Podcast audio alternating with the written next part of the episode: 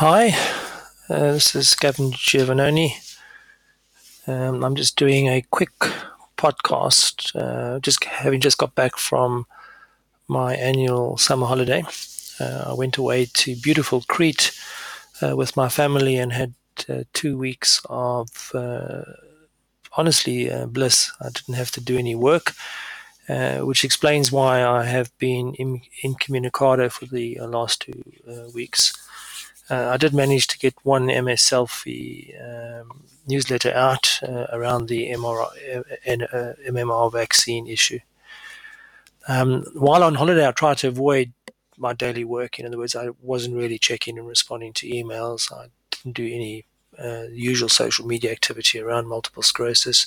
Didn't read any medical journals. Didn't correct any manuscripts. And now I've come back to an avalanche of work. Um...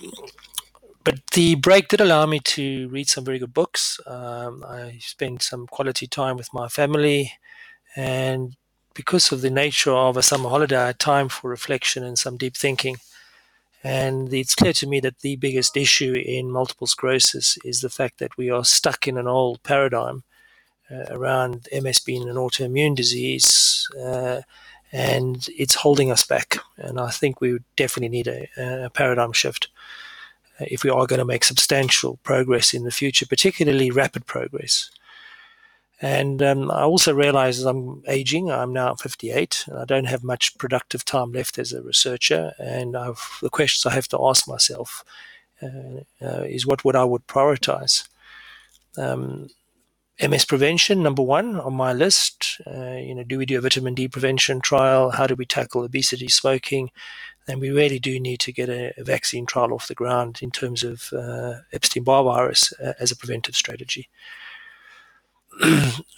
I personally think uh, we we can cure people of M S. Uh, I think the data is emerging uh, in people who have used immune reconstitution therapies very early in the disease. A lot of them are in long-term remission without any evidence of M S.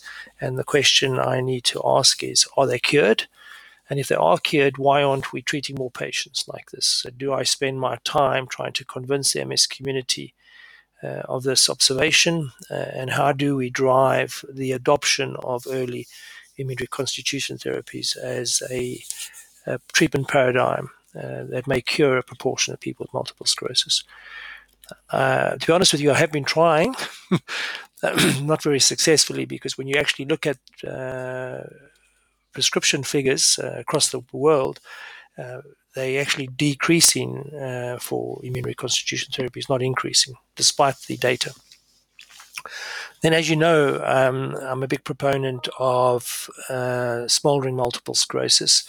In other words, those processes that drive M S despite being free of inflammatory disease activity, in other words, having no relapses or M R I activity. And uh, clearly we need a different treatment paradigm here, and we need to start tackling this uh, smoldering disease with add-on combination and add-on combination therapies.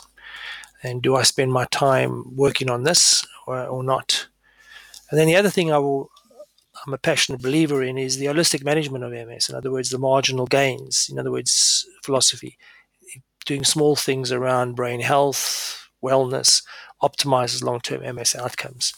And the problem I have working in the N H S is that our M S services are not configured to deal with the holistic management. We tend to focus on multiple sclerosis and its complications and spend very little time on the health issues, in other words, preventative strategies.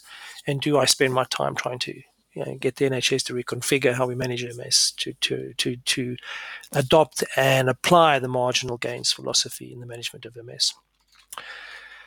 Then the other priority that may or may not be valuable is the M S self-management uh, and revolutionizing M S care. In other words, giving people with multiple sclerosis the tools and education and empowering them to manage their own disease.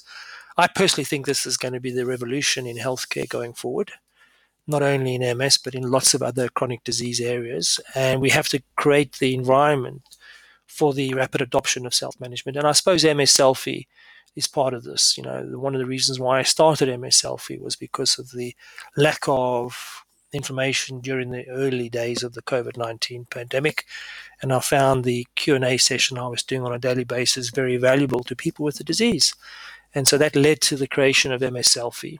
Uh, and do I spend my time expanding M S Selfie and trying to integrate some of the learnings from this into the N H S or other healthcare systems or not? And then finally, uh, M S Education, um, to try and inspire the next generation of clinicians and researchers to take up the baton and run with it.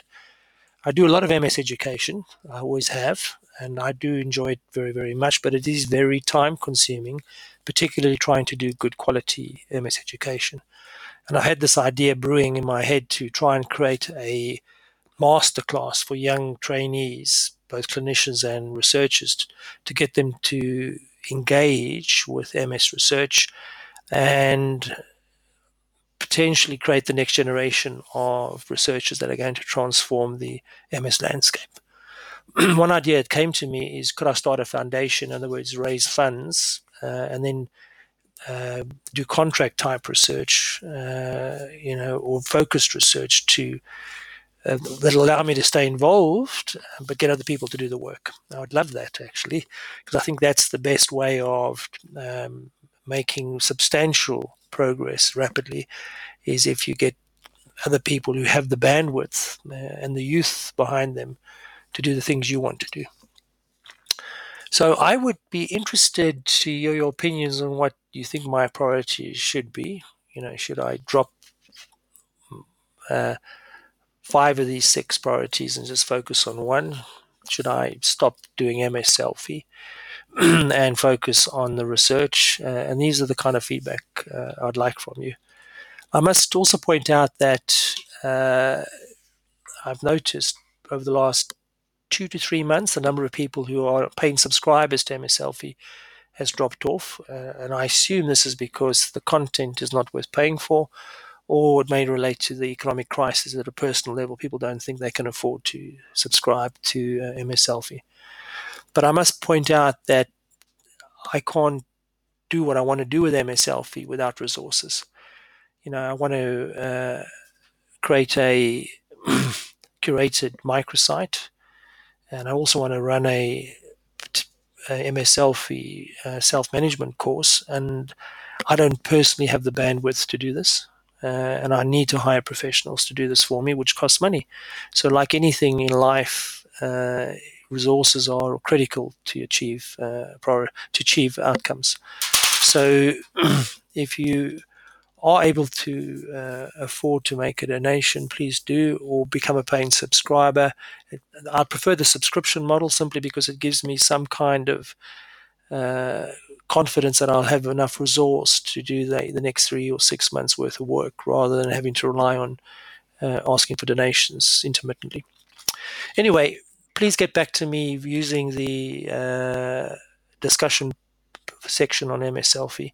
Ask questions, make comments, uh, and hopefully we can generate some discussion and debate around what you think are the most important priorities uh, in the M S space.